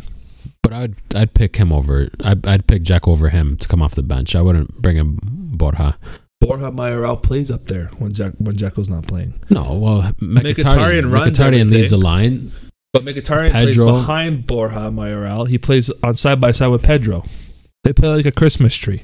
Yeah, but it, it- Borja Mariel, he's only been coming in at moments. He hasn't started every time. Those three. Most of the time he started. Because then listen, I understand where you're going, where you want to go Mkhitaryan in a false nine. I don't think that's gonna work against a swallow. I think you gotta put a big guy up there. Like what they what they've done, they've played Pellegrini in the advanced positions too with They have. Mkhitaryan, Pedro. That works good. Yes. that works outstanding. For me, Jekyll's not needed. He can I come beg off the to bench differ. I beg to differ. I think he offers a lot to this Roma team on the bench. as a leader. No, on the field. Well, he can lead on the bench like Buffon does. On the field. On the field. I think Edin Dzeko, especially getting that goal against Young Boys, he, he he's back to Edin Dzeko. It's easy to beat up on young boys. You got to do it against the men. Whatever. Whatever. But anyways, I'm trying to take the Roma win. What are you saying? I'm going to take the Roma when they have the better quality. Okay. Sassuolo pulls one off. I Sassuolo can't keep up this momentum they've had all season. It's impossible. They don't have the depth. Teams are going to figure them out. It's a matter of time. Roma, they have the pieces. You can only rely so long on Locatelli, Berardi, and Caputo. Yeah. Be you know pulling the strings for you week in week out. Jordic, Boga, they play great too, but once those guys are gone, who's there? Because Raspadori still has a lot to prove. The defense has holes in it for Sassuolo. It's just it's not the same. We saw Inter. They played a very reserved approach, completely destroyed Sassuolo. So that's what I'm curious. I think Roma, like you said, do take that approach, and I think they capitalize on uh, the holes left in the defense by Sassuolo. Okay. So we're both trying to take Roma. Let's move on to the next game. Udinese hosting Atalanta at the Dacia Arena. This this is going to be an interesting. This will be an interesting game. Yeah, I think it's very. It's going to be very interesting to see what happens. This is back to back games where Atalanta's going to be playing against teams that, well, actually, this is three games in a row. So they played Hellas Verona, they lost 2 nothing. They played Michelin, who sat everyone back, they drew 1 1. Mm-hmm. And now they're going to play Udinese, who's going Who've- to sit everyone back. So So do they figured learn? out their Are they going to get a win on their third try? Playing against teams that, you know, shut everything down on the back? There's been a lot of frustration at Atalanta. All their strikers are out of form, they're not performing. It's time for Gasparini to maybe play some new blood up top. You have Mirinchuk. Malinowski, I think, had uh, injuries or COVID. Maybe it's time to switch something out. Maybe yeah. there's time to. Maybe Gasparini changes his game plan. this Udinese team has really figured out their defense. They're very stingy back there. They've they've got two clean sheets in the past three games. So they've really they've only conceded one goal in their last three games. Going up against an Atalanta team that, as you said, Giuliano, the offense is really dried up. Yes. and they're going through a really big blip right now, and they got a really important game midweek, so you know their eyes will be focused on that Ajax game. Uh, Udinese, on the other hand, have really turned it around. They've they've found their way. They- Big big scalp, big three points o- off Lazio last week, but they're they're, they're building up now. They're building up. They are. The offense is firing now. Rodrigo De Paul, um, Rodrigo De Paul came out and said, "I'll never." He's like, "I'll on, I'll never ask to leave Udinese." He just came out and said that. Yeah. So you have a you have a player like Rodrigo De Paul that wants to stay at Udinese for a long, long time, um, and, and and they're they're they're really starting to figure things out. I got to give a lot of respect to this Udinese team. They got a great goalkeeper in Juan Musso. Th- I think this game. I don't think Atalanta. I think Atalanta's going to really struggle in this game. I think so too. What, like Udine, Udine has three wins in the last six. Yeah. Uh, they've only lost two games in the last six. Yeah. Atalanta have one win in their last six Serie A games. dreadful. Terrible. Even in Champions League, they've kind of slowed down. Yeah. They're just slowing down overall. Yeah. The goals are completely dried up. Will this be the game they turn it around against? Like we said, shots on target. Only two teams better Udinese, Napoli and Juve have the two have better defense But than can- Udinese. Can Atalanta try and crack the code and get ba- get there, get through and make some they chances? failed twice now. They failed against, like we said, Hellas Verona. Yeah. They ran up against uh, Red Hot Silvestri. They failed against Michelin, even though they tied. So what do you think is going to happen in this game? I don't know. I, th- I don't think if Gasparini is a great coach, the media makes him out to be. You shouldn't go three games in a row and not get a win from teams that play this style of sitting back. Okay. I think they're due for a win for that reason. I think Gasparini, this is going to be a true reflection of his coaching ability. If his, if he can't motivate his team to get a victory after playing three teams in a row that sit back, then I don't know what you do with Gasparini. Then he's not the real deal. If you're a good coach, you figure out a way how to do this, and they need it because they've been they've been figured out. I think it's a combination of they've been figured out and their strikers have uh, lost a bit of form. But I think it's more so Atalanta has been figured out. Their game plan has been exposed. It's nothing groundbreaking. It's just high pressure, high octane passing combinations up front. Use the wing backs. They do a lot of uh, across the field passes.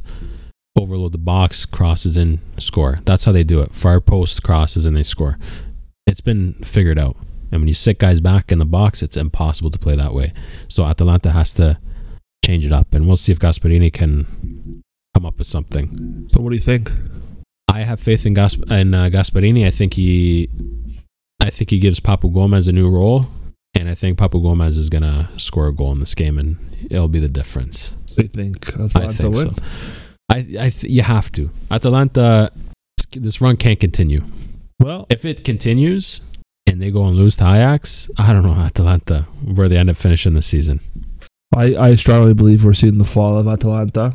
They've been figured out, and uh, I don't think Udinese is going to beat them, but I think Udinese in- is going to salvage a draw Yeah. in this game, and that's going to put a lot of pressure on Atalanta. And then Atalanta's got to go into that game against Ajax, and we'll talk about that later in the week. But for the time being, I think Udinese and Atalanta are going to draw. So if you're a betting person, Giuliano's telling you to take Atalanta. I'm telling you to take the draw. Let's move on to the next game. Even though Napoli pulled out a draw against Alkmaar, I don't think they're going to drop this game. They go. They're, they're paying a visit to the Ezio Schida in Calabria against Crotone. Every time we bring this team up, it's there's nothing to analyze here. No, the the worst team, the worst team in City A. They're they're embarrassing to watch. They're not good at anything. They're not good at anything. I don't think I've watched one Crotone game. I this I, season. I have. They're, uh, I they're can't. terrible. Yeah, they're terrible. So Gennaro Gattuso is going to want some momentum for that Sociedad game, and Napoli are competing for top four, possibly a Scudetto. Who knows? And uh, I think Napoli is going to smash Crotone. Yeah, and that's Crotone. And if La- if Crotone loses, gets smashed, and does not fire their coach, I don't know what's going on in that in that squad in in, in that management. But yeah, what's Strop? Uh, listen, I think you got to park the bus, put 11 guys on the goal line. Yeah, Pray they don't San score. Marino tactics. 'Cause San Marino They got, tactics. that's obviously no exaggeration, but Yeah, they got to come up with something different here. yeah. You have to take advantage of the fact that Napoli are playing a few days after this game. You play once a week, get your guys to run, run, run, run like they've never run before. That's all there is to it. At least go on the field and put everything out there and just don't take a beating. That's what they got to do. See what happens. And uh, I don't see that from Crotone. I feel like a lot of these guys, their confidence is gone. Yeah, Seems like every shot they get against them goes in, and nothing just clicking up front. They score no goals. They concede a ton of goals. That's the right. worst. The worst combination I think we're both telling you to take Napoli in this game. has to, unless some freak of nature result happens, some fluke, some Penalty or something. three like deflected goals and a penalty for Crotone. I don't see. Uh, that. Yeah, There's no way. not at all. Anyways, let's move on to the next game. Sampdoria are hosting AC Milan at the Stadio Comunale Luigi Ferraris. You're dying to see these guys. Tops. dying. It's not going to be this week. Uh, Zlatan Ibrahimovic trying to come back for this game. Mistake. How long's it been? Two, Two weeks. Two weeks, I think. Mistake. Yeah. So- No way. Yeah, so uh, Sampdoria hosting Milan. The Tinkerman will have his work cut out for him against this AC Milan team that is just firing on all cylinders. Um, Sampdoria, they're a weird team. they're a weird team. They they are just They win when you don't expect them to win. They lose when you expect them to win. yeah. Um, like you go Coppa Italia, you get smashed three one by Genoa. yeah. What? I know. How does that happen? I don't know. I don't know. But this Milan team, they are they are red hot right now, finding ways to win even without Zlatan. Be interesting to see who they start. Well, obviously Romagnoli is going to start back there, but it looks I don't know if Chiara is going to play. Um, it'll be interesting to see. But uh, in my opinion, this should be a routine win for AC Milan. So I am going to tell take tell you to take Milan to win this game. yeah, I think Milan too. They showed today they got too many uh, Yeah. options. Casilejo, Rebic, they've all played uh, standing hog now, scoring Yeah. hog. Theo Hernandez, is- if he keeps doing what he's doing, Donnarumma keeps having great performances. Yep. Now the question mark is, yeah, if Kyer is missing, I think that's a big hole. Yeah. Gabia can play. He impressed me at the beginning of the Yeah, they season. really lean on Romagnoli now. But now you're leaning on Romagnoli. Who's had two, he's played well the past he two played, but he games. didn't look good in the Celtic game. Uh, that's where you hope as a Milan fan, which has always been their weakness the past 10 years, has been the defense. You hope that Kyer is healthy. Yeah, for sure. You hope he's healthy Yeah, and that he's not going to be missing uh, games here. yeah. That's going to be a big mess. Yeah. Uh, but it should be a problem against. It shouldn't be a problem against Sampdoria. No, it shouldn't be. They're scoring goals like no one's business, and again, they concede less than a goal a game. Yeah. So, So Sampdoria don't have a lot of goal scoring options. no. So we're both tired to take Milan in this game, and then on Monday, I don't know why Genoa gets so many Monday games. It's Because rid- they're garbage. It's ridiculous. Monday games are for the garbage game. Seriously. So you got Genoa paying a visit to Fiorentina. So you got a Genoa team that is a disaster, like a disaster. Like I, I don't- does- they don't even look like a like a soccer team going up against a team that hasn't scored in a month. Something's got to give here, Jules. Something's got to give here. This is yeah. I don't know. Something's got to give here, and I mean, I. In, in my opinion, I think this is a must-win game for Cesare Prandelli very Might get early the on. axe. Seriously, like if you drop this game to Genoa now, I mean, you could be out of a job three games in because you haven't done anything with this Fiorentina team. Right now, they might have been better off with Beppe Iacchini. Seriously, uh, Might be bring the hat back. He's still on the payroll, so jeez. Prandelli. yeah, it was a mistake. It was a mistake. It was a mistake, but I think that mistake continues. I think this is Genoa. Genoa is going to get a result here. Genoa needs this is Genoa needs a lifeline here, Listen, and Genoa has the players. They have the. They beat Sampdoria. They can score goals. Scamacca is a good player. Both of these teams have so many holes. It's going to be who can capitalize on mistakes. yeah, Castrovilli, like I said, that guy has to start stepping up when it matters. yeah, Uh, but he, his heart's not in it anymore when he no, plays. it, it's it's not. I You can think he's tell. fed up with Fiorentina. I think I think he realized that he made a big mistake, and he got his house broken into and stuff, Yeah. and you can tell he just doesn't want to be there anymore. They're so poor. He's done with them. yeah, Uh, it's not feeling good. Genoa, I Genoa- think, has a bit of momentum. That Coppa Italia win, that Derby win, and they tied Sampdoria too. yeah. They played already two Derby games against Sampdoria. Haven't lost either game. And Mattia Perin comes back. Mattia Perin comes back. There's pieces to this team. They won their first game 4 1, I think it was, That's 3 1 Crotone. against Crotone. Okay. so they can score goals against garbage teams. Yeah. That's the point. Yeah, So I think I think uh, Genoa will do it. They have goals in them, they have good players. I think Genoa beats Fiorentina. eh? They're just not gelling. I- I do think Genoa beats Fiorentina. Fiorentina, I'm t- if they keep this up, you might see them in Serie B. Yeah, seriously, You might see them in Serie B. They look terrible. they do. I just can't see Genoa winning this game though. That's the problem. I think we're gonna see a 0-0 tie. Oh in man, this game, and Fiorentina's gonna go five games without scoring a goal. yeah. Um, yeah, I just I I I- I I have Genoa pegged to survive this year, but they just look they they they I, they just look all over the place with Rolando Maran. They don't have any identity. Uh, they're a mess. And If Maran doesn't win this game, count him out. yeah, He's done. you got to change the guard here. You really do. They were asking for his scalp last weekend. Yeah, This is this is it. this is it. You don't right? beat a team that hasn't scored in five games, four games. so four far. games. If you don't make it five games, you're done. Yeah, You're finished. yeah, I think so. So, Giuliano's telling you to take Fiorentina or Genoa to win. And I'm Yes, telling Genoa you, to win. I'm telling you, to take the tie. Uh, this Fiorentina team is beyond disappointing. Very disappointing. beyond disappointing. So, uh, those are our predictions and previews for the Serie A uh, match day ten. Um, is there anything you want to talk about? yeah, to the Americans, Pulisic, Giovanni Reina, McKenny played outstanding. Uh, just to bring it back to Champions League, uh, I haven't seen American players this uh, involved in Champions League in a long time, and it's good to see Mm-hmm. uh, the talent from North America coming through. So, Yeah. that's just the one thing I wanted to say. Okay, well, I got a couple things. Uh, l- I'm going to bring it to the national team. So the draw for the Nations League did happen for the semifinal and final. So Italy has been paired up in this, their semifinal tie with España, Spain. Um, Rivalry continues. the rivalry continues. I'm actually really excited about this game. Uh, Italy Spain is always a great, always a fun game. Uh, aside from that Euro 2012 final, which was a disaster, but other than that, every other Italy Spain game has been has been lights out.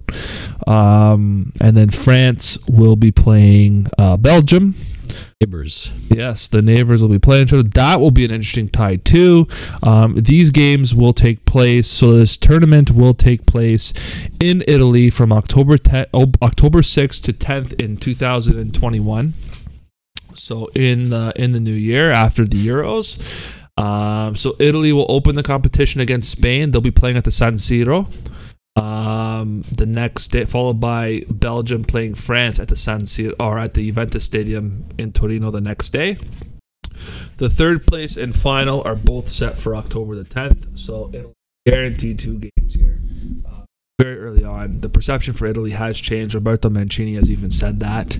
Um, I kind of think that Italy's on a much higher trajectory right now than Spain. Call me crazy, but uh, I really do think so. Spain are in a kind of a rebuild as well, but I just think Italy has progressed a little bit quicker than uh, than Spain. So I really, I think we're going to probably see an Italy France final. To be honest with you, and I'd love to see that. That'd be you're going up against the big dogs there, right? Yeah, that's Italy's two biggest rivals in the Yeah. in the 21st century, France and Spain. Yeah. So I'd love to see them play both of them. Really, it would me really too. It show- kind of it'd be full circle. Yeah, it would be. It would be full circle. We'd so be coming full circle. Uh, we'll see what happens there. I can't wait for it. It's going to be exciting. Uh, that being said, too, uh, the standings for FIFA, ra- the men's rankings have been updated, and Italy are back in the top 10 for the first time in four years. Uh, back- FIFA rankings. Who cares? who cares? But it's back where we belong in the top 10, undefeated in two years. FIFA rankings are a joke. Un- hold on, though. Undefeated in two years. That says yeah, a lot. that's not a joke. that says a lot. But the FIFA rankings are a joke. Yes. Yeah, I know because there's some of the teams that are in there are a joke. Anyways, that's the uh, Nations League for you. Uh, wanted to bring it back home. Uh, there are a couple things we want to talk about in the Canadian front. Uh, for those of you that watched the Arkehai FC and Forge FC game, I'm sure you felt as gutted as I did. Uh, Forge FC getting a penalty, going up one nothing against Arkehai FC uh, which was a favorable draw for them uh, for for Forge to, to get paired up in this Qu- Concacaf League quarterfinal champ- hash, slash Champions League qu- uh, qualifier, and uh, then uh, their goalkeeper boneheaded move. Felt like dancing. Oh my god! he And thought he was in uh, Yeah. Rio de Janeiro for a second. That's when you knew the game fully turned around on its head. They tied 1 1, uh, went to penalties, and then Forge FC, you knew it was over when they missed their first two. Very, very, very disappointing. Now they got to play one of the toughest teams. It only gets harder for them. It's not looking good enough. it for only, them. yeah, it only gets harder because now they got to play uh, Club Deportivo Marathon from Honduras, uh, one of the one of the most difficult teams to play, um, and this is basically a play-in now for the Champions League. And if they lose this game, then they have one more route of qualification, which is winning the Canadian Championship, which we played in the first quarter of 2021 against Toronto FC. Uh, it doesn't get any easier. Arkehai uh, FC, that was the game to win, and they blew it. They were up one nothing, and they blew it. Uh, for a lot of Forge FC fans are gutted. Me as a Canadian Premier League fan, I'm gutted. I'm not very positive about their game against Marathon, but this is a game to focus on. It does take place on December the eighth. I'm sure TSN will carry it once we have uh, once we know uh, what channel will be on. We'll be sure to let you know so you can uh, hopefully cheer on Forge FC and see them pull off a miraculous upset because it will be an upset if they beat Marathon. Um, moving over to Toronto FC, Greg Vanny has said he is stepping down. Thank you for your service, Greg Vanny. Yeah, he's outstanding. He put TFC on the map. He did. He did. He did. I mean, there's a lot of people that had their things with Greg Vanny that he was unable to adapt, unable. He was a one system kind of guy. Doesn't matter. Doesn't matter. He Brought did. us our first championship in the city. He did. He and he brought us all the way And to, the, final. again. We were we were a Michael Bradley penalty away from staying alive Yes. in the CONCACAF Champions League, winning that game and going to the FIFA World Club Championship. What a feat that would have been. Uh, we're still we still are the Toronto FC is still the team the furthest team to make it in the Champions League. Um, Toronto FC the only Canadian team to ever win a Major League Soccer Yep. Cup. And uh, it's going to be interesting to see where Toronto FC goes from here. They have some, they still have some really good pieces. They finished second in the MLS this year. Didn't re-sign Pablo Piatti. Didn't They re-sign released Pop- him. Yeah, they didn't. Well, they didn't play that well. Um, where do they go from here? Are they gonna Are they gonna find a way to stay up and go make another couple of runs with a new coach, new identity, or are they gonna go into a rebuild? Who knows? Um, Hopefully, can you see teams like Seattle do it? They're always around. yeah, Seems like they never disappear. Seattle. So. yeah, and hopefully Toronto FC is now one of those teams that doesn't disappear. Yeah. And uh, but thank you for your service, Greg Vanny. Uh, wish you all the best. Uh, there's only bigger and better things to come. I think you're going to see Greg Vanny coaching in Europe. he should. I really do. He played in the French league, right? I think he played in the French league. No, I don't know. I think he did. I think he did. I I I, I see Greg Vanny in Europe. I I see him taking the Marsh route, Jesse Marsh Yeah. route. I can see him there. Well, he, yeah, he paved the path. You know. Yeah, for Also, uh, what's his name? Uh, Bradley's father. oh yeah, he that's also right. paved the path. You know, he coached at Everton. So, Yeah. or sorry, Swansea. Swansea coached Yeah. that. So, So it's you know I understand it's a family decision for Greg Vanny, but this is probably not the end for him. He'll be going somewhere else. He's such a young coach, and what a very what a what an amazing first crack at coaching. What what what this guy did, and uh, can't thank him enough for his service, and uh, wish him all the best in his future endeavors. yeah, hundred percent. So, with that being said, that wraps up our podcast for today. We hope you've enjoyed it. We appreciate the support. Uh, like us, uh, Follow us on Twitter. follow us on Twitter, Reviews five stars on iPod. I mean, on uh, yeah, what do they Apple call it? Apple Podcasts. Podcast. I Yeah. use Google. I don't use that Apple garbage. That's, Apple's the way to go, man. But uh, yeah, give us five stars review if you like what you hear, and we'd love to hear comments from our fans as well. Yeah, comments, questions. Anything, and uh, that's it. We'll keep going. Ciao, ragazzi. Ciao.